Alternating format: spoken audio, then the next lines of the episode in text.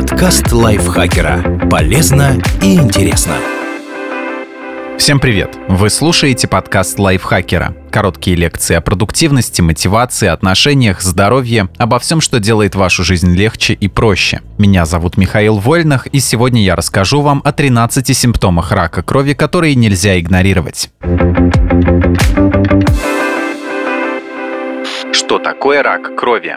Это бытовое название группы злокачественных болезней, при которых поражаются органы кроветворения, а именно костный мозг и его стволовые клетки. В норме из них формируются все клетки крови – лейкоциты, тромбоциты и эритроциты. Если же в костном мозге появляются патологически измененные раковые клетки, то постепенно они вытесняют здоровые, например, эритроциты, и нарушают их нормальное формирование. От того, какие кровяные клетки делятся неправильно, зависит тип болезни. Но обычно при любом раке крови увеличивается количество лейкоцитов. Они быстро размножаются, но их структура при этом изменена, и клетки не могут выполнять свою функцию. Поэтому врачи называют болезнь лейкозом и выделяют несколько его типов миеобластный, лимфобластный, эритромиелобластный, монобластный, мегакариобластный, эритремия, лимфолейкоз, эссенциальная тромбоцитемия, миеломная болезнь, гистиоцитоз.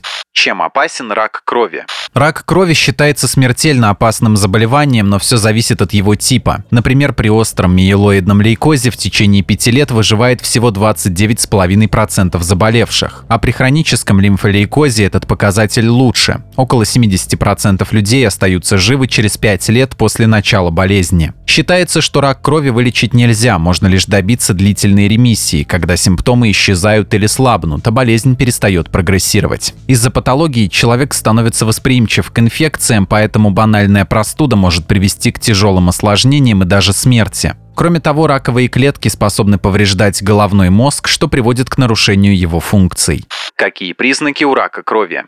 Вне зависимости от типа заболевания у взрослых и детей могут появиться одни и те же симптомы. Мы собрали все возможные проявления болезни. Вот они. Усталость и утомляемость. Например, после привычной работы появляется необычно сильная усталость, а отдых не всегда помогает восстановить силы. Врачи считают, что такой симптом при раке крови возникает из-за снижения уровня эритроцитов и сгущения крови. В результате ткани не получают достаточно кислорода, а человек быстрее устает повышение температуры тела. Она может подниматься выше нормы в 37 градусов, причем иногда это связано с инфекционными болезнями, а порой причину невозможно определить часто инфекционные болезни. Хотя при раке увеличивается количество лейкоцитов в крови, эти клетки имеют неправильное строение и не могут защищать от заражения. Поэтому человек цепляет одну болезнь за другой. Потливость во сне. Даже при нормальной температуре в комнате человек может сильно потеть во сне. Склонность к кровотечениям. При раке крови нарушается деление сразу нескольких типов клеток, в том числе тромбоцитов, которые отвечают за свертывание. Из-за этого у человека часто кровоточат десны, может внезапно пойти кровь из носа и легко появляются синяки на теле. Иногда на коже возникают мелкие красные точки, петехии, из-за небольшого кровотечения.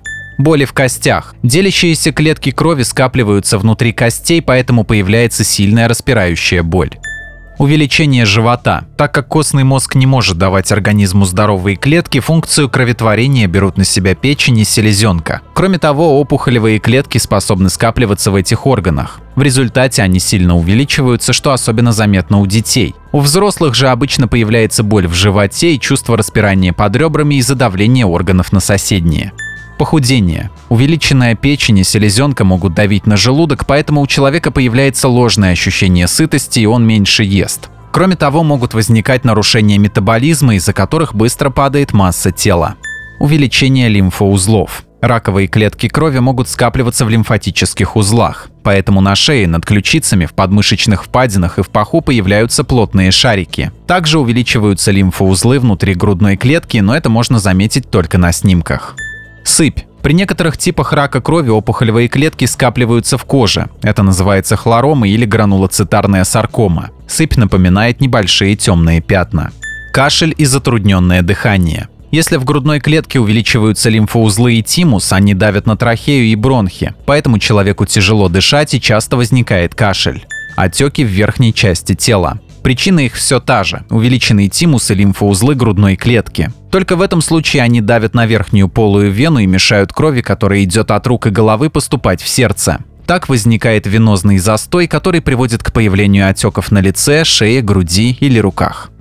Поражение мозга. На поздней стадии раковые клетки могут распространяться на головной и спинной мозг. Это нарушает их работу, и у человека появляются головные боли, а иногда судороги, потеря памяти, равновесия и помутнение зрения. Бывает тошнота и рвота. Что делать при появлении симптомов рака крови?